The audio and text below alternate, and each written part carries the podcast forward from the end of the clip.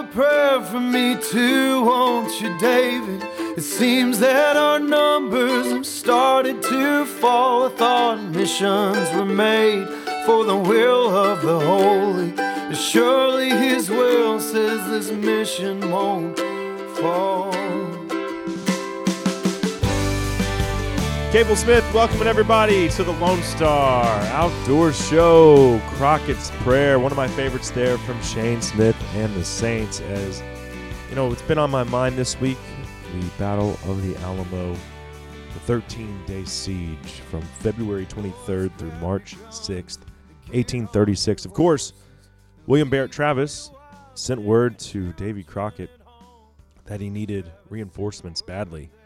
Um, ultimately, Crockett and, and a few other volunteers made their way to the Alamo, where it would eventually fall on March 6th. And of course, Santa Anna put every man to the sword. Those who surrendered were executed. Uh, most of them, however, were killed during that final siege. Ultimately, however, that battle became the rallying cry for Texas. And in April, Sam Houston would catch up to Santa Anna and his army at the Battle of San Jacinto, and they routed the Mexicans, thus winning our independence and changing the course of history, not just for Texas, but for the United States as well. I mean, Texas' original landmass included parts of New Mexico, Oklahoma, Kansas, Colorado, and even into Wyoming. Think about that. Um, so, today we celebrate those brave souls who knowingly went into that battle, understanding that their fate was determined. Anyway, with uh, today's history lesson out of the way, I hope they're still teaching that in schools, y'all. I know that uh, it seems like they're trying to erase more and more of our history every day. Uh, but with that out of the way, we've got a great show lined up for you. So thanks to Dallas Safari Club, our title sponsor, as well as Lone Star Beer and Hoff Power Polaris. Um, we've got a great show lined up for you today. So you know what to do by now. Pull up that stool a little closer to the old campfire. Pour yourself another cup of coffee out of that beat up old Stanley thermos that Granddaddy passed down to you years ago. Because we've got an interesting tale to share with you today regarding one man's will to live and ability to survive after being mauled repeatedly by his thousand pound black bear. Yes, he had a black bear. Weighed a thousand pounds. That's bigger than any black bear ever recorded in the wild. Literally, the biggest one ever, I think, was just over 900 pounds, shot in New Brunswick in 1974. Uh, this one was a thousand pounds, and for whatever reason, it decided to uh, turn on his owner and and friend. Really, uh, raised him from a cub, only to have it tear him apart, literally, like bones coming out, pelvis crushed, bicep gone. I mean, like, where did my bicep go? It's gone. The bear ripped it out. Uh, all that. I mean, absolutely, it, it was a crime scene, and yet somehow Kent Julius's father survived this ordeal. And Kent will be here in studio with our good friend uh, Jonathan Mornin, who is the one who made me aware of this story. Jonathan and I have uh, duck hunted together in recent times here and have become good friends. And so uh, I'm thrilled to have both of them join me today.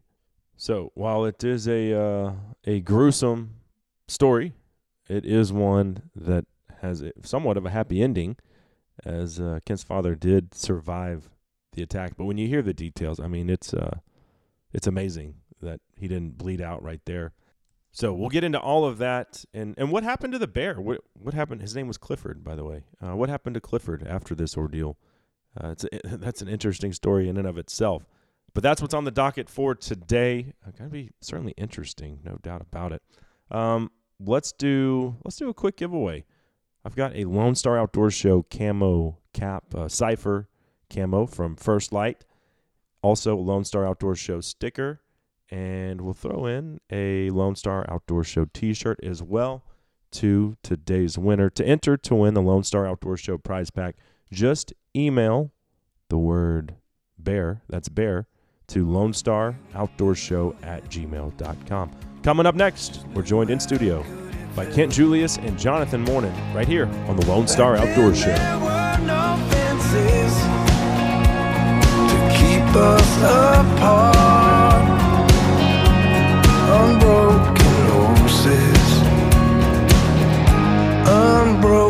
hearts Hey y'all, Chris Letzinger, online sales manager at Cinnamon Creek Ranch here, reminding you we're not your typical archery club. We're a one of a kind archery facility with indoor and outdoor ranges, full pro shop, and six different 3D courses. Cinnamon Creek was designed by hunters for hunters. Located in Roanoke, Texas, we have over 200 3D targets to hone your archery skills. Call 817 439 8998 or visit us at cinnamoncreekranch.com to visit our new online store. That's cinnamoncreekranch.com. Live Oak Outdoors offers some of the best waterfowl hunting in the Central Flyway, hunting over 2,000 acres of cut rice along the coast that attracts wintering geese by the tens of thousands. Hunts take place out of layout blinds or white parkas over a spread of 1,500 decoys. It's also common to shoot pintail and other puddle ducks in the goose spread. Professional guides make sure you have a safe and memorable hunt of a lifetime. They're based out of El Campo, Texas. Check them out at liveoakoutdoors.com or you can book your hunt by calling Chris Slimp at 832 466 9646. When the bear caught his eye, he aimed that Hawken gun. Pulled the trigger three times, but it never fired a one. The bear began to charge, and as he pulled his Bowie knife, The Bear and the Mountain Man. Chad Slagle bringing us back on the Lone Star Outdoor Show. Cable Smith here with you today. Thank you so much for being here. It is a treat to be talking all things outdoors with you as we're about to get into one of the more unnerving tales probably to ever be told on on our show. That involves Kent Julius's father being mauled, literally torn apart by his black bear. That's right. He had a black bear. and uh, we're going to get into that really incredible story coming up here momentarily. But first, this segment of the show brought to you by Dallas Safari Club, the worldwide leader in big game conservation. For more information on how to get plugged in with this great group of conservationists, just check us out at biggame.org. Well, let's go ahead and welcome our first guest to the show today. Joining me now in studio, it is Kent Julius and our good friend Jonathan Mornan. Thank you for being here, guys. Thanks for thanks, having us. Yeah, thanks for having us. Absolutely. So, Kent has a very interesting family story to share with us today, which um, I'm looking forward to hearing about. And, Jonathan, you told me about this. He actually came and shared the story at your church recently. Yeah. So uh, at our men's group, we had him come and tell the story, and uh, it it is a story that will blow not only your mind but every listener's mind, and uh, and hope that I never have a story like this. Yeah. Well, and, and so you and I, Jonathan, we've we've hunted together and have been friends for a couple of years now. Um, I don't know much about Kent personally, so tell us where you're from and what you like to hunt. So I'm uh, from Southern Illinois and primarily whitetail. Uh-huh. In fact, that's about all I hunt now. I go back to Illinois and hunt every year with my family, and you know it's free. I get on our family's property, and Yeah.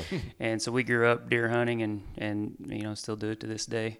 Yeah. I'm a veterinarian uh, by trade, and moved to Texas in '99. Been here ever since. Married, have one daughter, who's 15. Awesome. Awesome. So so let's get into your dad because that's who the story is about. And I know that there's a big black bear involved, but he actually had he he found this bear as a cub. How did so, this play yeah, out? Yeah, so my dad back in '85, when I was a kid, that's the reason I'm a veterinarian. He had animals of all types, and Uh-huh. in '85, he read an article about an adopt a horse program where he could adopt a wild stallion and uh, or any wild horse. But of course, he chose a stallion, and we drove to Reno and picked up a stallion and broke it and rode it and everything. And he kind of got into it then. Right after that, he got some buffalo, and then it just kind of expanded from there. Ended up with fainting goats and emu and ostriches and and uh, water buffalo and yak and Y'all should have been charging admission. See well, he stuff. actually did have uh, kids come out to the property, and nursing homes would bring people out and organize trips. He never charged anybody a penny for it, but he liked to, he liked the kids come out and see things. So it led to to a bear cub. He would go to these exotic animal auc- auctions, and uh, he was USDA inspected. He had an exhibitor license for all these things, and have he would have unins- unannounced inspections, and so he did it the right way and took took great care of these animals. But for some reason, we still wonder why he chose to get a bear as Uh-huh. a pet. and so, of course, it took a long time to set up the enclosure, you know, so that it had everything it needed hibernation tank, you had a dead tree. Hibernation tank. Yeah, there's you know you gotta have you gotta have a hibernation tank for the bear for the winter, especially up in Illinois. Uh-huh. Yeah. And uh, had two big, basically corn cribs that had roofs on them, but he put a big tree in there that was a dead tree. The bear could climb up in the tree, and and then a whole bunch of toys and all kinds of different things in there. So uh, so he did it right. Yeah. And, and a perimeter fence. Uh, you know, it was double double padlock type of thing, and. T- I think he just thought it'd be neat. He always liked to do things that were different, Yeah. and of course, this was different. Yeah. so so how old were you when he when he got the bear, or had you Oh, I- already moved so out? I was an adult. So he got the Okay. bear. So nine years minus 2013 was when he got got attacked by the bear. So it Uh-huh. was nine years prior to that. So it'd been what uh, 2004. 2004. Yeah. Yeah. So I would have been like 30. okay. Yeah, I was a grown man living down here. And s- and when you would go back up for whitetail or for the holidays or whatever, did you ever like pet this thing? Oh, no, not me. So, so- but we would, Dad felt obligated for some reason, even when I was there, to go in with the bear and do little tricks with the bear while we were there. You know, I'm uh-huh. talking his granddaughters would be there. We'd have, you know, people come out, little girls that were three, four years old. He'd have to go in and feed the bear Smarties or have the bear give him a big hug or the bear liked to take his hat off with his with his mouth. So the bear would stand, you know, and of course he's about he's almost eight foot tall standing and and would reach down and grab his hat off and and he, dad would hold these candies in his ha- in his hand like in a fist and that bear would take his take his nails and kind of pry the the hand open to get the candy Oh wow. so he he felt obligated to go in there and dad asked he said you know i assume you don't want to go in no i don't I'm good on the bear. Yeah. no thanks Yeah. Well, and it wasn't even a bear that's you know like I'm looking at your bear right here on the wall, and it, Yeah. And that's a large animal, but you know the average black bear weighs like 175 to 350 pounds in the wild, and this That one bear- was like 375 Yeah. coming out of hibernation. and that's a 18 and three quarter inch skull. So a nice Yeah. boar. and that's a really nice Yeah. boar. And this bear was right at a thousand pounds that his dad had, yeah and stood eight feet tall, and uh, So that's bigger than like I think that's bigger than the It's world like a record grizzly. free ranging but it's like a grizzly. bear. Yeah. Oh, really? Yeah. So Yeah. they used a grizzly mount. We've had him taxidermied since, and maybe you can put pictures. Of, we can get you pictures Yeah. if you don't have them. But they, there was no black bear mount that would work. Oh, for- Well, they don't exist. right? It's all those smarties got him going. yeah. yeah, really. Oh, Jeez. Okay. So when, what was the main like f- for this bear's diet? What would you feed a pet? So he chose, pound uh, bear. He chose a lot of his dog Roadkill? food. To be honest, his dog food, a lot of it. But he chose not to feed the bear meat. He didn't want the bear to have the taste of meat. Now, whether or not that, you know, I don't know the, the nature of that may, would make any difference or not. Mm-hmm. He knew it's a wild bear and he can't take the wild out of it. But he fed it. He fed it, uh, you know, different kinds of treats. But I think his main main course of diet was the was the dog food. Uh huh. Okay. Interesting. And so he had this bear for how many years until Uh, nine years. nine years, and from a cub to a thousand pounds. So the first, yeah, he got it. It was seven pounds. I said four at one point. Uh-huh. It's actually seven pounds. Had it in the house. He would wear a diaper and run around. And you know, bears are inquis- inquisitive, so he would. It didn't take very long before he had to move him to the garage, and then he would run free out in the yard and play with it. And, and then it didn't take very long before he's too big, and he had to get him in his pen. But Yeah. uh, but he he grew inside that pen, and and uh, and Dad just went in there with it every single day for nine years. Wow. Yeah, I was looking at uh, w- when I ran into you at the uh, Jonathan at the Dallas Safari Club show. Yep. There was um, um, Oklahoma um, outfitters there that had land from the Choctaw Nation, Okay. and they were doing like large scale whitetail leases, and they had some nice deer up there. And I was like, I'm, you know, two and a half hours from Yeah. North bad at all. Texas. I'm, I'm interested in this, and but you know, I was like, well, tell me about the property. He said they had one place that had uh, some RVs on there already, and he said, but there's bears on it, and I was like. Mm, I'm good. Not for the aspect of being afraid of them. I don't want those damn things tearing up my feeders. Like if you're, really, paying a lot of money to whitetail hunt, Makes sense. it's like a 300 pound raccoon. Like those feeders don't stand a chance. So I No was chance. like, mm, show me the one without the Knocking bears. them over. I'll go somewhere else for bear hunting. You know. Uh, So I can imagine this thing at very early age was like, all right, you're out of the house, buddy. Yeah, absolutely. Yeah. Yeah. I think he was in the house for two or three weeks. Okay. Yeah. Yeah. Jeez. Wow. Okay. So they obviously had a, a great relationship. Your dad goes in there and does tricks with it. Mm-hmm. Lets him basically put his mouth on his head to take his hat off. Sure. So this all went south though in 2013. Uh, August 11th, 2013, on a Sunday morning. Yeah, he went in and, and it, you know, it was a bad day. So so what was different about that day? So we think. So Dad had a mini stroke about three weeks prior. He was 64 at the time, and of course he's alpha to this bear his whole life. And Dad was never scared of an animal. I I never saw him ever get scared of an animal. So I get mad at a lot of animals, but never scared of an animal. Uh, and we think we, you know, who knows? Maybe just the fact that he's a bear. But he went in, and we think maybe that bear saw something different in Dad. You know, maybe he wasn't looking the same, wasn't acting as tough. And a mini stroke is is something that you know sometimes you can't even outwardly see. Dad just became emotional. He would cry sometimes, like out doing work on the farm, just start crying. He didn't even know he'd had a mini stroke, and then went to the doctor, said something's wrong with me, and they you know they diagnosed him, and then their uh, the doctor's instructions at that point after he had the mini stroke was uh, you need to avoid stress. And three weeks later, here's this. Yeah. wow. Okay. Well, I think this is a good a good point to take a quick commercial break and kind of uh, we'll tease this and, and get into the details of this attack coming up here in just a second. Sound good? Sounds good. That's good. All right. And that segment brought to you by All Seasons Feeders and Blinds. Spring is in the air. That means you're probably thinking about wetting a line. So if you've got a stock tank or a pond on your property, you want to take care of those crappie, catfish, bass, then you need to get the damn fish feeder. Here's what you do. You put the damn fish feeder on your damn dam and you feed your damn fish. It's the damn fish feeder. You can find it at allseasonsfeeders.com. And concerning this black bear attack story, we get into the meat of the issue next on the Lone Star Outdoors Show. Shed not a tear, but sometimes at night, when the cold wind moans in a long black veil, she cries o'er my bones. She walks these hills in a long black veil. She visits my grave when the night winds wave. Hey guys, Cable here, and uh, I want to tell you about outdoor access. See, access is the one thing I hear hunters complaining about the most. They don't have a place to hunt, but they want to, right? Well, outdoor access is the solution to that problem. Think Uber, but for hunters. It's a membership based program, it's only $9 a month, but it gives you access to a list of properties for uh, hunting whatever you want. You want to hunt deer one weekend? Great. You want to hunt ducks on another property the next? Fine. Turkey on another? You have dozens to choose from.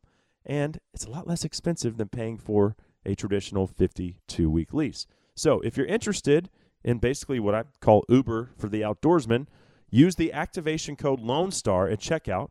Just go to outdooraccess.com. That's outdooraccess.com and use my promo code Lone Star for 30% off your membership.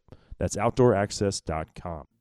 Hey y'all, it's Jeff Foxworthy, and thanks for listening to my buddy Cable Smith on the Lone Star Outdoor Show. It's all said and done. I guess you weren't the one.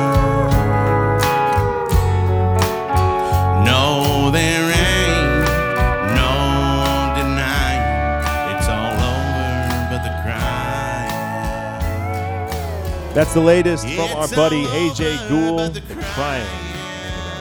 Cable Smith here with you today. Thanks so much for being here. I do appreciate each and every one of you more than you know. So thank you, thank you, thank you.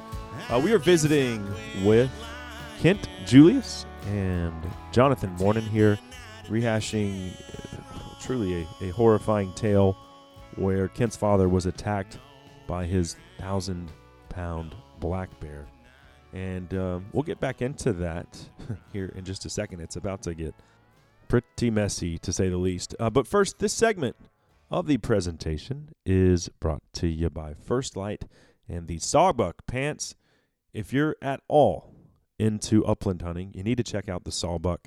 Um, it's what I wore on all of my upland hunts this year, as well as you know, a- anytime you're going into terrain where things can cut you, scratch you, grab you, uh, the Sawbuck is perfect for that. It's got uh, rugged fronts. It's also got like a ventilated crotch area, so you don't get that swamp. You know what? Uh, but it's the Sawbuck. highly recommend it, and you can find it at firstlite.com. First Lite, go further, stay longer. Um, let's pick it back up here with Jonathan Morton and Kent Julius, who were nice enough to stick around through the break. Uh, guys, thanks for being here in studio today. One of you guys just say yeah. one of them Yes. fell. I was like, I thought you were trying to get listeners. I did too. Um, so we talked a little bit about this thousand pound black bear boar, Kent, that your dad raised from a seven pound cub to uh, a thousand pounds, and had an enclosure with a hibernation tank, all that fascinating stuff. Um, and that and that's that brings up another point. Like, um, the farther north you go, the smaller the black bears get. Right. Yeah. Um, you're gonna find we'll find small ones in New Mexico, right? But then you go north, you get into Canada, like a big one, like you said earlier, Jonathan. 400 pounds is, is a nice bear. But if you go east and southeast, you go to Florida, Georgia, the Carolinas. Those bears don't hibernate, and they Ah. get they get to like 700 pounds occasionally.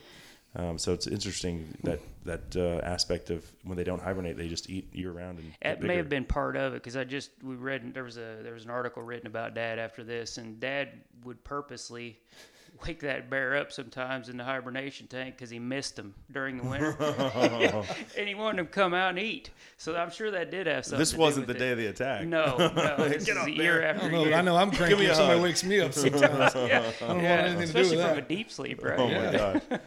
Okay, so going back to the day of the attack, like you said, your dad had had a mini stroke. Maybe the bear had a sixth sense and identified just something wasn't right with this man who had raised him. Mm-hmm. And so, what? wh- How does the attack start, and how does it all play out? so dad would go in and clean the enclosure this particular enclosure had a concrete floor on it and dad turned on the garden hose and uh, went in the first gate took the garden hose into the second gate in with the bear and the bear was i think sitting or laying over there at the side and dad's of course got this garden hose running and uh, dad said he does he, there's a little bit of time that he doesn't remember but the, the rest of the time he remembers in vivid detail that i'll get into. He said the water hit the bear and he said i looked at the bear and he pinned his ears back and the next thing you know he just hit dad across the face with with a paw and threw him out of that first gate onto the grass outside the enclosure. And you know something made him mad and Yeah. just he said i didn't have time to react it was just next thing i know i'm thrown out on my back and here he came after me Wow. Uh, yeah. And claws across, which we have pictures, across the neck and face, and then all the way onto this shoulder from that initial that initial hit. Uh-huh. Just, I don't even know how it didn't kill him. Honestly, the initial. Yeah, really. I mean, So Yeah. Dad had it. We at some point in the attack, he hit the chain link fence, and we don't know if it was when he was thrown out to hit the outside chain link fence. But Dad had a chain link uh, fence in marks on the side of one side of his face, and then the other side of his neck. He's got four big scratches, you know, going down from the back of his ear all the way down the neck, uh, you know, over onto the other shoulder. And he was wearing hearing aids. He wears hearing aids, and it knocked him out. And we'll get to you know how that affected the story later, but. Uh, he it threw him out, knocked his hearings aid, hearing aids out, and then he's on his back, and, and the bear came out and started in on him. Yeah. And I can tell you more detail. Yeah, you want go to know into much detail now? as you want. So the so we we think, of course, we don't know every detail of where the bear was standing, but the first there's three separate attacks. The first one, then the bear comes out, stands on Dad's right hip, and then grabs Dad's right calf with his mouth. He's got imprints in the calf, teeth marks where uh-huh. the teeth sunk in. He broke that lower leg, and then lifted up with the on bite, that. he broke the leg. Yeah, Oh, broke wow. the leg with the bite, and then lifted up on the on that lower leg while he was standing on the upper leg or the hip, and the femur snaps and comes out of the skin in the back. So Dad's in watching all this happen, and here's he said he remembers looking at that leg bone, thinking he was surprised how big it was. Uh, so he's got this femur broken, sticking out. This is like an out of body experience. Like literally, here's my leg out of my body. Absolutely. so so the leg snaps and then and then he and then he stopped for a second, as I understand it. And at some point, we ought to get Dad here to tell this story because he's willing to. He's just 700 miles away. Right. I asked him if he's willing. He said he is. So uh, the bear then picks Dad up by the other leg, as as we understand. I hope I'm getting the order right. Uh, and Dad said he flung him from side to side like a dog would do with a toy. So he said he picked me up by his mouth and just started flinging my whole body side to side while I'm screaming That was on the left leg. Quad, on the right? left quad, on the left leg, outer quad, picks him up and throws him back down on the ground. And then Dad said he started just tearing into that left leg now. Now he's on his left quad, and he said he's just biting into the meat and just pulling pieces out. He said he just kept biting and pulling more pieces out. And then Dad looks down and He's he like, can oh, meat's good. I, I probably, I've been, First time in I've been a years. vegetarian my whole life. I'm- Yeah, really. here's what These I was hunters missing. got something going. Yeah. He actually wasn't eating any of it. He was just leaving pieces of Dad in the grass. Hmm. Oh, and Dad looks down and and he can see his other femur now. Hmm. And it was the outside of that quad. So luckily, again, somehow not not the femoral artery that on either leg. Of course, he'd bleed to death quickly. Yeah. Uh, and the bear steps away for a minute, just literally probably two or three feet away from him, and just looks at him. And Dad said he was just laying on his back, shaking, saying to himself, "Please don't come back. Please don't come back. Please don't back, come back." And the bear's just sort of looking at him. And he said that uh, then he just turned and came and uh, started to bite him on the chest. So he did bite him on the chest. So when I say bite him on the chest, it's the whole chest all the way to the stomach Oh, wow. years prior, Dad had put a bowling ball in the enclosure with the bears, a toy. Put a whole bunch of toys in there, but Dad said he would hit that bowling ball around like a tennis ball, and he had broken off both lower canine teeth to level the gums years prior. And when this bear then bit into Dad's chest, up just under his neck, on both sides, he's got these canine teeth that just sunk into his chest, and the incisors sunk in right there under his neck. And then the lower teeth, the lower incisors below his belly button, is where they basically started scraping. But those lower canine teeth didn't dig in because he didn't have lower canine uh-huh. teeth. And then scrapes, but then managed to pull the skin in the middle of his chest up.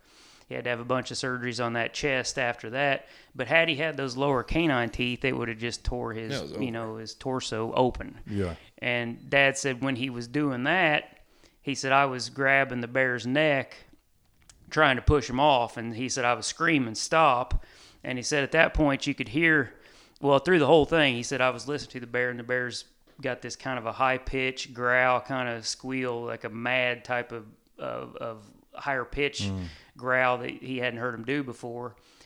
And he said, and I, he said I could see his fat shaking like you see a bear if they're fighting or something, you know, just the fat's jiggling everywhere, and he's got this bear hold of the bear's neck. Or he said basically, I, basically, Dad said I pushed his head off of me, but he said that made him mad, really mad. He said I could tell he was mad. You thought he'd be mad before, right? Right. Uh, but he, the bear then lifts his head up and then reaches down and just rips Dad's right bicep off. Basically, there's a little part attached. But then Dad looks over, lifts up his right arm, looks at it. He now he can see his humerus, his upper arm bone, and he said his tricep and all the skin was still laying on the ground when his arm lifted up, and he could see the, you know, the veins kind of stretching, the nerves kind of stretching from the meat that was hanging there. Uh-huh. He said the bone looked kind of bluish, but he, I mean, to the, every detail, he's looking at that arm bone, thinking, "Oh my goodness, you know, now he's tore into my arm." So now he's got both legs, femurs exposed, arm bone exposed, the chest been's chewed out, and then the bear walks back a little bit further where dad decides maybe I can make a make a getaway here. Uh, So I, you know, personally for me, I would have, I would, I would think a normal person would have given up long Yeah. before that and passed out or just been in so much shock that you wouldn't have tried to save yourself. Whereas at that point, he decides, you know, he's got he's got a chance now to get out of the pen. Okay, I think this is the perfect time to work in a quick break. We'll come back, hear how he gets out of the pen, and then what he does to signal for help. I mean, he's got to be bleeding out here um, very quickly. So we'll discuss that next. Um, that segment, by the way, brought to you by Lone Star Ag Credit. Land, that's the one thing they ain't making anymore, but we all want it. If you're ready to make that dream a reality, well, Lone Star Ag Credit has been helping its borrowers for over 100 years. They'll do the same for you. You find them at lonestaragcredit.com. We'll be right back with more on the Lone Star Outdoor Show. road I go, forever I know, forever I'll go, forever searching I know. I'm Craig Boddington. I'd like to invite you to become a member of Dallas Safari Club, one of the world's leading hunting and conservation organizations. As a member, you'll receive Game Trails magazine, a monthly newsletter, and invitations to our monthly meetings and special activities. Join Dallas Safari Club, an international organization based in Dallas, supporting hunting and conservation worldwide. For more information, call 800 9 GO HUNT or visit our website at www.biggame.org. If you're looking for a thermal hog hunt near DFW, then Three Curl Outfitters has you covered, offering fully guided thermal hunts just minutes south of Dallas. Guide Scout daily to put you on the bacon. Using thermal imaging technology to hunt feeders, crop fields, and river bottoms, you get unlimited hogs and no kill fees. Visit www.threecurl.com. Also offering corporate hunts and food and lodging available by request. Book at threecurl.com or call 214 455 0940. Girls want a sweet talking Romeo. But around here, baby, I learned you get what you can get. So if you're looking for love, honey, I'm tougher than the rest. Chris Ledoux, tougher than the rest, seems appropriate. We're talking about surviving a mauling by a thousand pound black bear. That's exactly what Kent Julius's father did. And we're going to continue with that story momentarily. I'm Cable Smith, by the way. Thank you guys for being here on the Lone Star Outdoor Show, powered by Dallas Safari Club. Thanks to Lone Star Beer and Hoff Power Players as well. Um, before we resume that nightmarish tale, this segment of the show brought to you by Vortex Optics and the Fury HD range finding binocular. I've told y'all before, I'm kind of a minimalist. I don't like to take a lot of extra gear into the woods if I don't have to, especially into the backcountry. Uh, it's just one more thing to have to keep track of, more weight that you have to carry. Why bother? The Fury combines the rangefinder and the optic, your binos, into one. You can find it at vortexoptics.com. Vortex, the force of optics.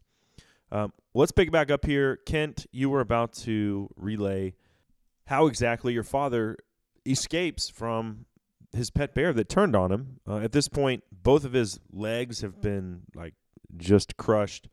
Um, his right arm, his bicep, has been torn down to the bone.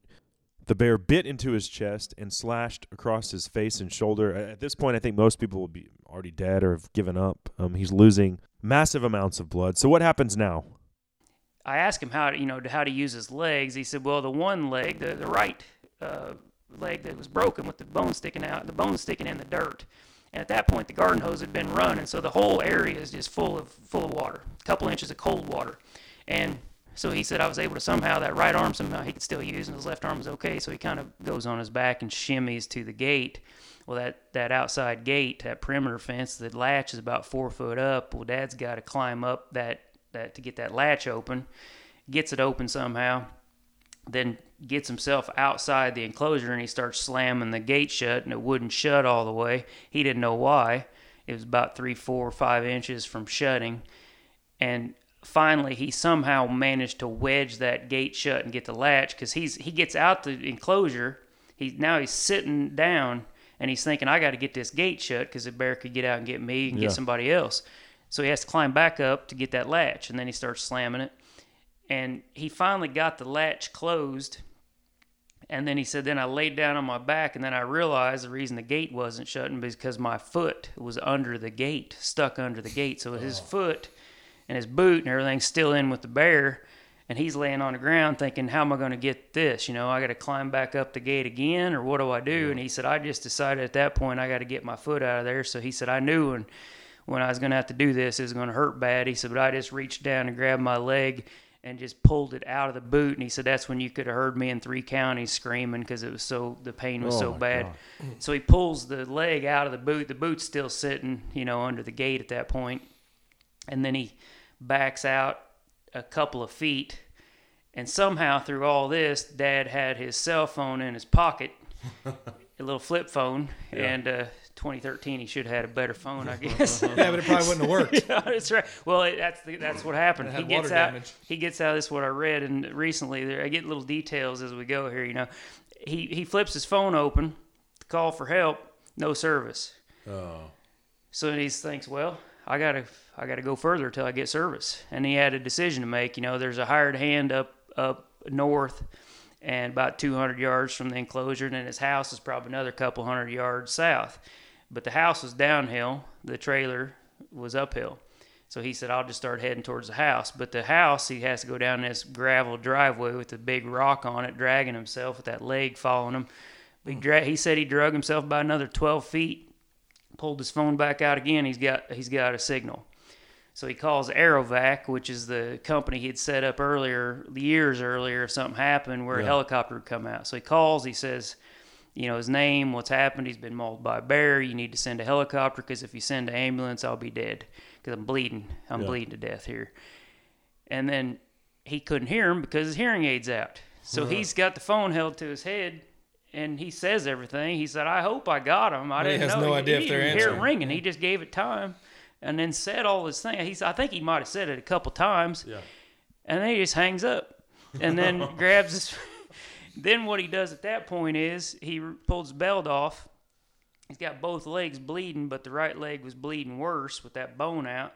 So he takes the belt off, makes a tourniquet out of it, and puts it up into the into his hip, and just tightens it down, holds on to it like like he's riding a bull. Mm. And then he said, "Well, I was laying there. I started." He said, "He's at this point. He's yelling the whole time. He's turning his head one way, yelling help. Turning his head the other way, yelling yell, yelling help."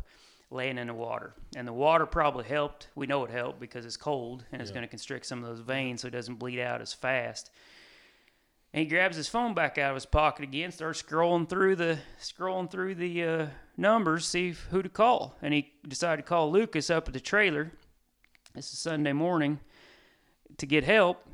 And he he he calls, and then Melissa, his girlfriend, answered, and he said, "You know, I need help down at the bear pen." And I think he said, I think he just said Luke bear pen.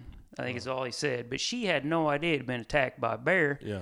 she to this day said he was calm and so she goes in and gets Lucas said hey Marion needs help but as his name's Mary Marion Julius needs help out the bear pen so Lucas gets up puts his pants on got no hurry Right. and then gets out of the trailer he said I got out onto the deck and I heard screaming hmm. and Melissa, who Dad had called, had heard screaming earlier that morning. We don't know how long. Dad said it was a long time this happened with him out there saving his own life.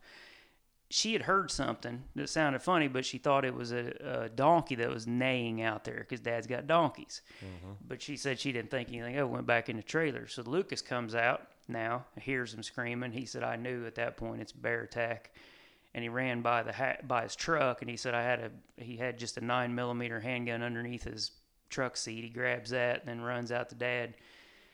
And he said, I saw your dad laying there and there was a trail of pieces of meat and skin and stuff where your dad had crawled. Oh. And he said he just started trembling.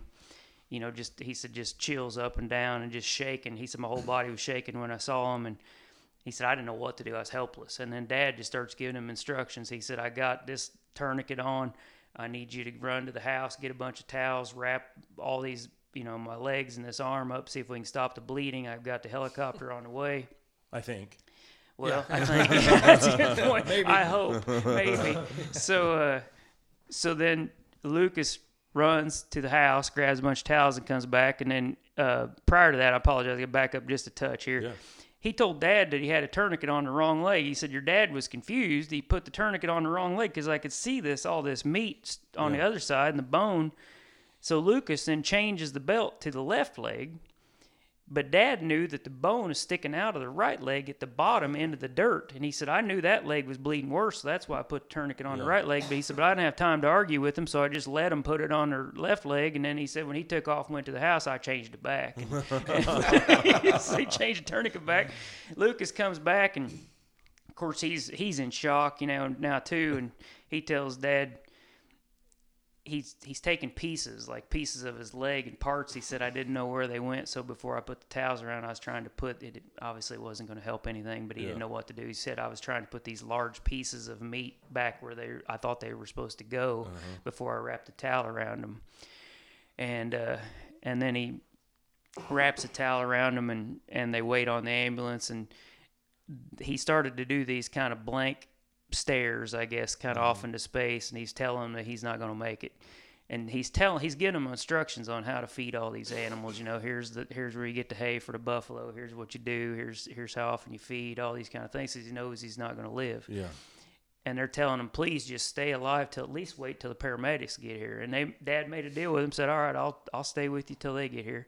And, and then they got there, and uh, they, the, at one point the paramedics said, I got to put you up on this, you know, Was on it in this- the helicopter? not at that point they they they landed the helicopter in the buffalo pasture which Uh-huh. dad's kind of mad about that because he's got buffalo running but they didn't have anywhere to land they couldn't land right where he was because Yeah. there's trees and everything there so they land the helicopter in the buffalo pasture and then run this hospital bed you know down the down the lane to get to dad and uh the hel- the EMT after they started working on him, dad did start to check out. He started he said at that point I felt like they had my life in their hands so mm-hmm. I could sort of now kind of just relax and that's when he really started clouding up and kind of kind of fading off but the EMT said, you know, I'm going to have to pick pick you up and put you in this bed. And he said, I'm not going to lie to you, it's going to hurt like hell. And he said he picked him up to put him in there. He said I screamed so loud and so long it was it was just horrible because of the pain at that point. And then they had to run him down the lane, you know, in that bed down the rock. And uh, Bob, Bob is Dad's brother, Vietnam veteran and tough, tough guy.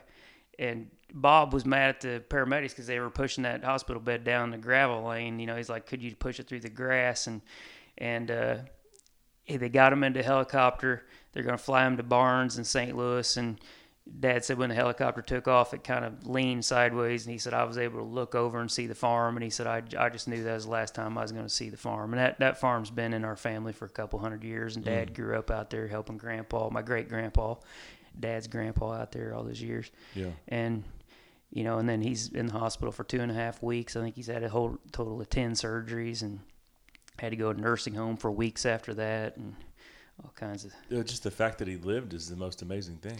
it really is. To live to me it's to live and and to be to be able to do that himself. Yeah. and and he says you know like a you know he doesn't want to you know any disrespect towards anybody that's had any military injuries. He goes but getting shot one time or getting a bomb you know he said that's one thing. He said this is different because it was multiple attacks over an extended period of time he's he's had dreams he's i'm sure he has ptsd but he's a tough guy Yeah. he doesn't get emotional about things so he's he's he said to me just about three days ago, three, four days ago, I think, he said, You know, sometimes I get in here and get to thinking about it and I get chills up and down, get goosebumps all up and down my body. And he, he even said, Sometimes I'll, he said, if I'm by myself, you know, I might be thinking about it. He, I might, he goes, I might yell or scream a little bit. I said, "What?" I said, You're talking, you're just sitting in the house by yourself and you'll just let out a scream. And he said, Well, yeah, because, you know, because it really kind of gets to me sometimes. I'm sure. I said, yeah, I think it probably would. Well, and there were so many things that could have killed him. Absolutely. Like, I mean, yeah. each each bite could have killed him. Yeah. And like I was talking to a medical professional the other day after after he had told this story at the church, and uh, they said a lot of times the concussion on a violent concussion of your femur breaking that it it ruptures that femoral artery and you die anyways. yeah. Okay. And so that happened on this leg. Then his leg, which we'll show you pictures in a minute of all the, I mean, it was just torn off. Yeah. And the fact that the femoral artery didn't get, sh- you know, cut off there, and then the artery right here There's that's in your arm, Upper axillary artery in you, the arm. you die within like 35 seconds there. and then the chest. The chest you would you would have If not for that bowling ball. the bowling ball Right. was another thing that helped save him. And uh, he dad's got a good close friend as a taxidermist, and he said he studies black bear. And he this is just what he said. I don't know the details. He said if a black bear wants to kill you, he'll just bite your head and just crush your head. He said I don't think that bear wanted to kill you. I think that bear wanted you out of there. Yeah. And that very well could have been what it was. He was repeatedly attacking, saying, Please get out of my face, leave. And like in bear language, I think that's probably what would happen. The other, you know, the, the person, the bear that loses the fight runs away. Well, dad wasn't running away. And I think he pe- kept tearing That's into because his him. foot was behind his He- head. yeah, Yeah. exactly. Couldn't, you know? Well, they always say like uh, if a black bear attacks you, you fight back, and if a grizzly attacks you, you play dead. I've heard that. yeah. So I don't ever want to have to do that. black bear sometimes will try to like kill and eat a person. Where grizzlies I think it's more of a territorial. Yeah. Uh, you know, they're cubs But or going back to that, you know, if a bear he did fight wants back. him to get out of there. But he was immobilized and had to. He was like, "I'm just going to have to stay here." Actually, I'd really like to leave right now. yeah, really. yeah. Jeez. And so, what what happens to the bear at this point? So uh, Lucas had brought that gun, and while they're waiting on the, the helicopter to arrive, Lucas asked Dad, "Do you want me to shoot the bear?" And Dad said, "You know, he holds. He still misses. The bear's named Clifford. He he loved that bear. Still loves him." But Dad didn't want anybody else to have to get in that enclosure to try to try to get that bear moved back to the other pen. He thought for sure they're probably going to have to euthanize the bear. So Dad said, "I didn't want other people doing it. It was out of respect for Clifford." He said, "I I told him go ahead and shoot him." Hmm. So it's just a nine millimeter, and we're like a talking mosquito four or bite. five feet away, and Dad turns his head and watches. Clifford's right there on the other side of this chain link fence, and, and Lucas shoots him in the head, and the bear just kind of pawed at his face like it was a mosquito bite or something. Mm. And he said, so then I hit him again with another shot in the head, and he went down. He said, I turned around, and started working on your dad a little bit longer, maybe a minute, maybe less, as I understand it. And he said, I turned around if that if that bear wasn't just looking right at me again. He's standing up staring at me. He said he had blood coming out of his mouth and his eyes. And he said it just was freaky. It was, it was, it was kind of haunting. And he said I turned around and shot him a third time, and that killed him. Wow. So it's sad story, you know, for Yeah. everybody obviously involved. But Dad, I think Dad made the right choice to go ahead and put him down right there. For sure. And now Clifford is. Uh, he's, his legacy is. In his brother's house, right? yes, so yeah, of course we'll have pictures for you of that. We we had we had a taxidermied, and I'm sure people listening to this show would understand that, but the the average population does not understand that. We want not just for the sake of having a bear mount, but but Yeah. the you know having that bear for people to see and his grandkids and his great grandkids and his legacy that he survived that that we mounted the bear. And the, the other big thing Dad says, he said if I had died he said even when I was laying there, I was worried that I would die, and you guys would never know what happened. You'd think I did something wrong. You would wonder how long I was alive. He said that was bugging me to hmm. think you're going to find a 64 year old dead man out here in a bear cage and wonder what what went wrong. He said I was just glad that I was able to you know to be able to tell everybody what the you Yeah. know what the story Yeah. was. Well, Kent, certainly your dad, a tough old son of a gun, 64 years old. And, and that's the other thing. At his age, to be able to possess the wherewithal to, to keep, you know, such a clear head, um, that's pretty impressive. Also, I think, you know, there's a faith aspect here, whether that's your dad's faith or, or y'all's faith. Uh, I want to get into all of that stuff next. And also a bunch of other things that should have killed your old man over the years. He's quite a character. I'd I'd certainly love to meet him someday. We're going to get into all that stuff next. That segment, by the way, brought to you by Pulsar Night Vision and Thermal Imaging and the new Pulsar Trail Thermal Optic 30 millimeter rifle scope. You can mount it uh, on any traditional bolt gun or AR, whatever you fancy. It's the Pulsar Thermion. It's got all of the features you've come to love from Pulsar, plus the latest and greatest technology. You can find it at pulsarnv.com and get 20% off your order if you use that promo code Lone Star. We'll be right back with more from Kent Julius and Jonathan Mornan on the Lone Star Outdoors Show. If I'm not acting like myself lately, doing things that I don't. I'm not sure why, but you just a spell, I suppose. British Columbia is world renowned for its beauty and wildlife, and Vancouver Island is revered as a magical place by hunters. Vancouver Island Coastal Bear Adventures specializes in taking mature trophy black bears with 18 inch minimum skulls in the 6.5 to 7.5 year range. They also have Roosevelt elk tags and only take Boone and Crockett bulls each fall. 60% of their guiding area is located on private land. So whether you're looking for a Boone or black bear, once in a lifetime Roosevelt elk, or a giant cougar, they've got the hunt for you. Visit VancouverIslandBearHunt.com to book your hunt today. That's VancouverIslandBearHunt.com. Howdy, folks. I'm Lee Hoffbear for Hoffbear's Outdoor Superstore in Gulfway, Texas. I hope you're enjoying the Lone Star Outdoor Show. We've been a title sponsor for a number of years now, and we're proud to be a part of it. I'd also like to thank you for making Hoffbear's once again the number one Polaris dealer in Texas. In the market for a compact track loader? Then check out the Bobcat Advantage, where Bobcat track loaders squared off against other brands in a variety of tests and challenges. Whether you're looking for performance advantages, uptime protection, or quality design, Bobcat compact track loaders are the best built machines in the industry. But don't take our word for it. Watch the videos at bobcatadvantage.com or see Bobcat machines in person at Bobcat of North Texas in Lewisville, Fort Worth, Cedar Hill, Longview, McKinney, Paris, and Sherman. Visit bobcatofdallas.com today.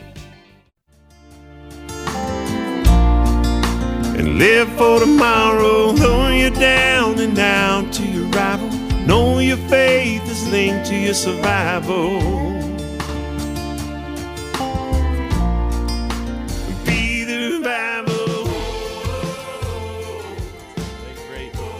Jenkins bringing us back on the Lone Star Outdoor Show. Be the Revival, the name of that one.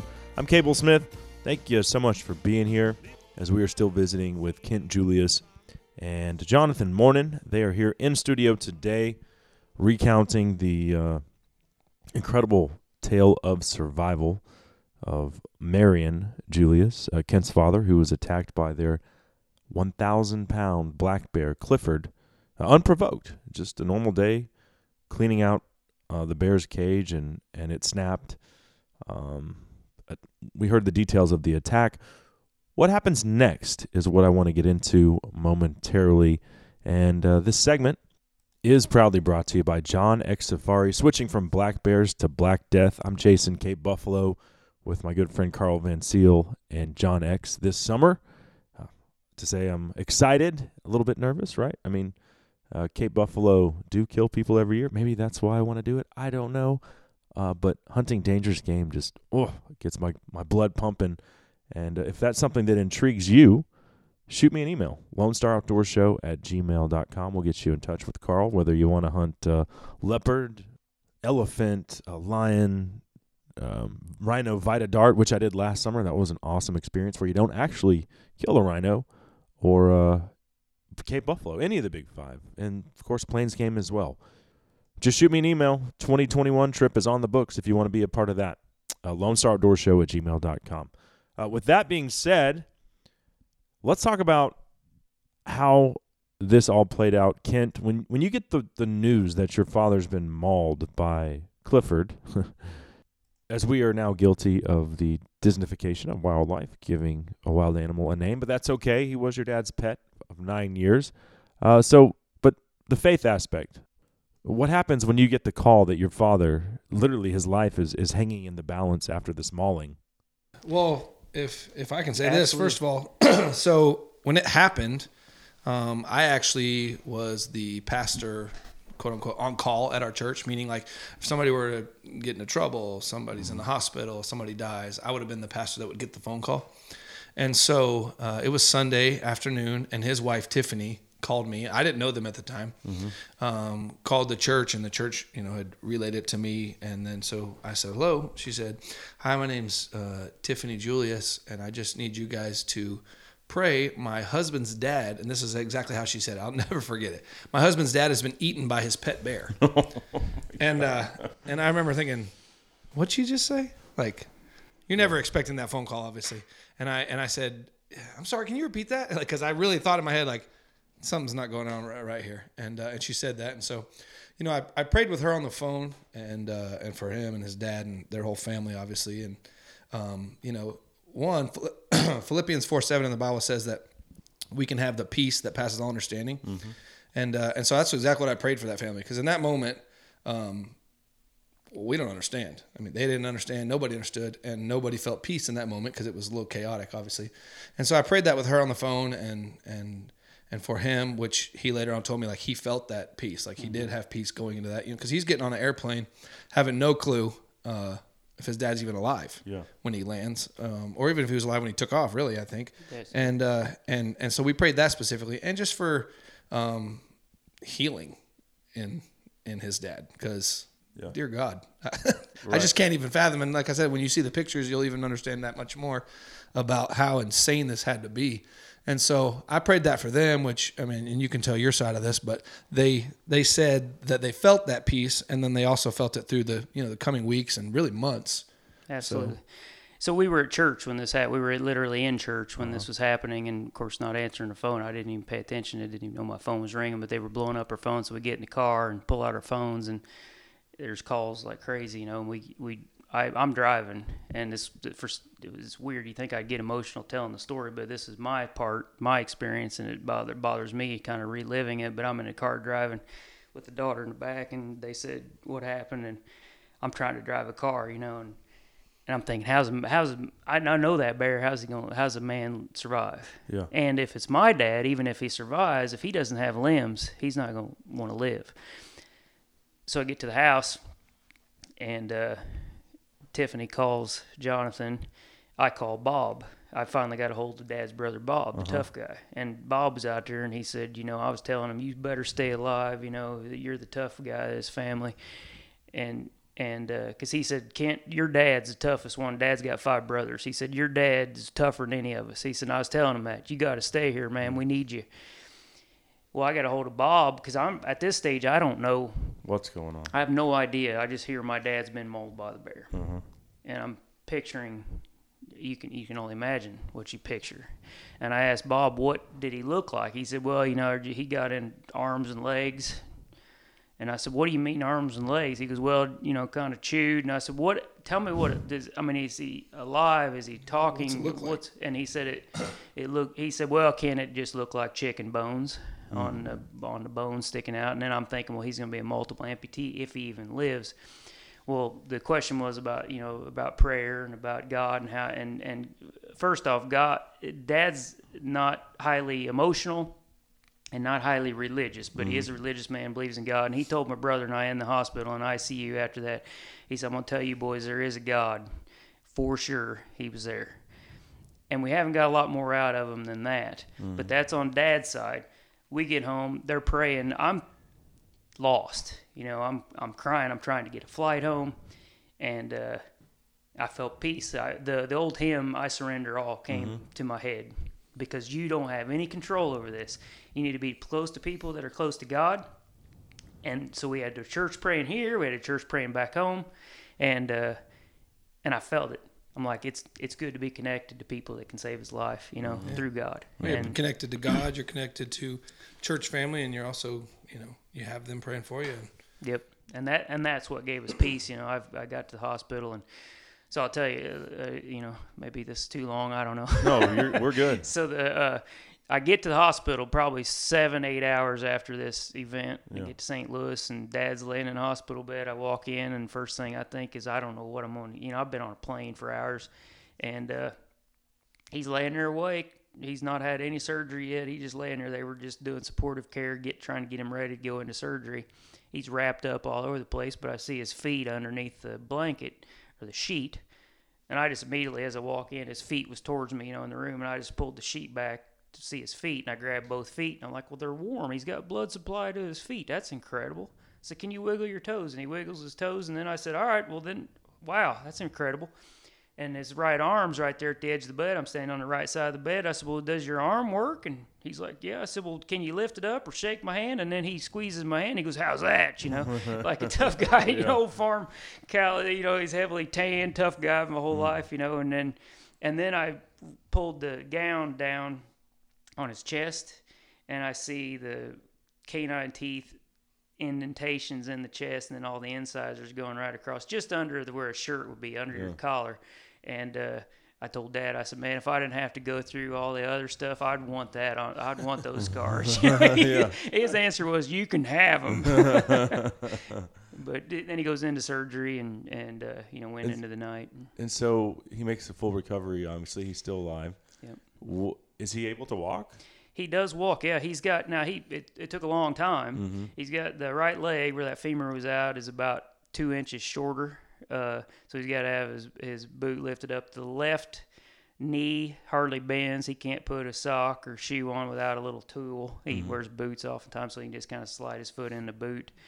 Uh, and then he's got a, kind of a piece missing on the arm, but they sewed all that up, and then some pretty bad scars all on the chest. But the guy's out there every day working on the farm, and he's out there opening that same gate. And he's keeping dogs in that pen now, and they living a good life in that pen. And he just uh, he just lives a normal life. We, you know, the bear mount to the taxidermy work is down at my brother's house, and Dad can't. He's been in the same room with it. He can't go up and touch the bear, but he's been in the same Yeah. room. He said I do get kind of cold chills when I'm standing in the same room Of with it.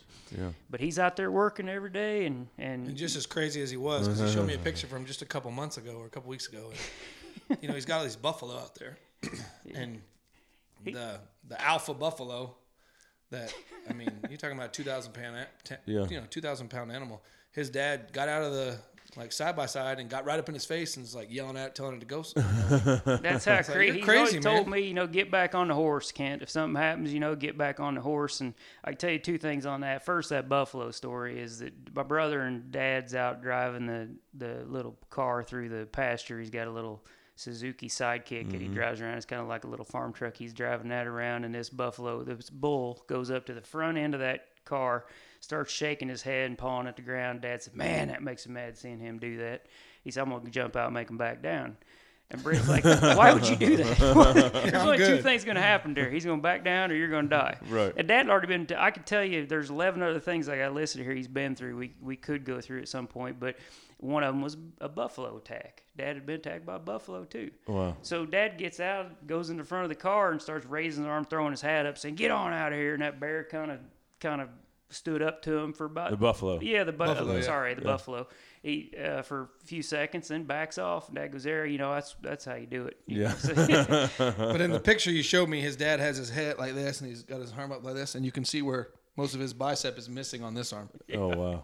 Wow. So he I, either he, you know, it's a good thing or maybe he didn't learn. But the second story on that is uh, this happened in in uh, August and beginning August, and this was late mid to late September. Dad's in a nursing home, and I'm on a business trip and on the phone with Dad, and he's hoping to go home and.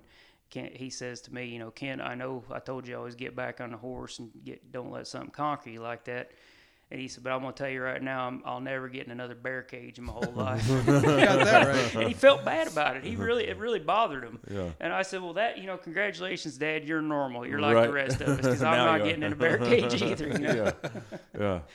I uh, when I shot this bear, this black bear behind us here in Alberta, my uh, my guide told me a, a bear attack story, which I'll, I'll share with you, and it's it's pretty pretty bad.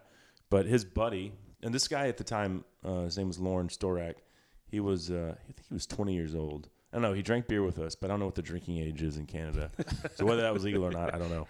But anyway, he was his goal was always to guide in the Yukon. That's what he wanted to do. His brothers were already guiding sheep hunts and grizzly hunts there. He wanted to do the same thing, so he's paying his dues. Basically, he kind of looked down on the black bear. He's like, "Eh, this is just something to get me to where I want to go." Yep. You know, like guiding the black bear hunts isn't for me, but I'm gonna do it. Pay my dues. He said, but my he said my buddy was guiding a moose hunt in the Yukon the uh, this the fall before. It's been like August, September, and the the client and him were in the tent. They wake up. They hadn't had any luck on this hunt, and they wake up and there's a freaking massive bull just like hundred yards away and just feeding this meadow by their tent. He tells he wakes his his hunter up and says, "Hey, there's a moose. Get your gun." They basically shoot it from the tent, and because it was so close, the the guide didn't take his gun with him. They just started quartering the mo- meat up, and he's like, "All right, I'll butcher it. You just ferry it back to the tent." You know, and then whenever the helicopter comes or airplane, whatever it was, it was coming to get them in a few days. You know, they'd have it all staged there. Mm-hmm. Well, the, the the hunter is ferrying the meat back, and all of a sudden this grizzly pops up mm. and just takes one swipe at the guy, knocks him off of this little ledge, and he falls probably ten feet and breaks his leg. Well, then he's screaming, and the outfitter doesn't have a gun, you know, because they shot it so close to the tent. And he's like, "What do I do?" So he kind of runs towards the bear, and the bear stands up and looks at him. He's like, "Whoa, I don't have any." I don't want any of And the guy's down there screaming, and the bear, like the, the screams, got the bear's attention again. He goes down there, one swipe to the jugular, kills the guy instantly. Yeah, so the hunt, the hunter's now dead, and the outfitter Jeez, has one of those little uh, like at the time it was the SOS signal thing, but he couldn't get a signal out for three days, so he had to stay there, guide the guy's body from like magpies and you know varmints and stuff, and just and wait for the the, terrible. the helicopter. gosh. And he never he said he never guided again. He was done. But uh, yeah, the bear attacks are no joke. I think that's the one thing. Like I would rather take my chances with a cougar personally. I think than than Yeah. of a grizzly. Because at least we're we outweigh them. yeah, yeah. Well, you certainly do. I don't outweigh that thing. Mack truck over there. Definitely not that thing. But yeah, I mean, you hear about the and and who knows if if a bear sp- if bear spray or a firearm really works better. You hear different opinions, but mm-hmm. I, I don't know. A lot of times you don't ever have time to get it out either way before they're on you. So No, yeah, bear thing. Bears bears do what bears do, and yeah, I'd rather not be around it. yeah, yeah. Especially not a thousand pound one. Jeez. So he's got so there's these shirts, you know, you probably seen him says, you know, what doesn't kill you makes you stronger, Uh-huh. except for bears. Bears will kill you. So we haven't got Dad to wear that shirt, but Well, he don't have to wear it he doesn't have kill to him. wear it. Yeah, he probably needs to say including bears. They won't kill you either. I don't know. Yeah. Well, it's really a fascinating story. Um, I appreciate you, Jonathan, thinking of For of, sure. of having Kent come in here and, and tell it on the air. And uh, glad that your dad was able to recover and live a, a, a semi normal life, doing what he wants to do out on the farm. Yeah, absolutely. And uh, yeah, it's uh, I don't I can't imagine that having just watching your body being torn apart and, and but you're still fully coherent and watching it happen is just I know. I'm like, I'd love to have a conversation with your dad. You know, I We think need I think us three should just go whitetail hunt. That's right, Joe. There you go. Absolutely. Yeah, we. I, that's my goal is to get him to tell the story because of course he's going to tell it better firsthand. Yeah. Uh, but I want. I want the story to help other people because there are people that have gone through things, you know, and and I can't imagine it being quite this bad. Uh, there's well, I'm sure there's things just as bad, Yeah. but but I want Dad to be able to help other people with this story because he's still around and needs to help others. Yeah, absolutely. Well, and people can check out the website uh, if they want to see pictures of it. I don't know how. I haven't seen the pictures yet, but I'm sure they're pretty graphic. So we'll, we'll figure out what we're going to put on there, and and we'll also post uh, Oak Clifford's mount as well. Absolutely. Uh, well, thank you guys so much for making time today. Absolutely. Thank you. It's great being here. So there they go, Kent Julius and Jonathan Morning. Uh, certainly appreciate them dropping by the studio today for one of the most interesting animal attack stories that I've heard. And, and yeah, you can say what you want about somebody raising a bear in captivity. You know, sometimes wild animals turn on people. That that happens, and, and it's a shame that it happened to uh, Marion. Uh, but I just can't get over the fact that he lived through that ordeal based off the severity of those injuries. It's just uh, mind blowing. Uh, but anyway, uh, certainly enjoyed the conversation. Hope you all found it fascinating as well. Uh, unfortunately, that's going to do it for today. We are flat out of time. Got to go. Got to get out of here. Thanks to all of our sponsors. Uh, thanks to you guys and gals, the listener, for being a part of the Lone Star Outdoor Show. Until next time, I'm Cable Smith saying, y'all have a great week in the outdoors. I think to myself, what a wonderful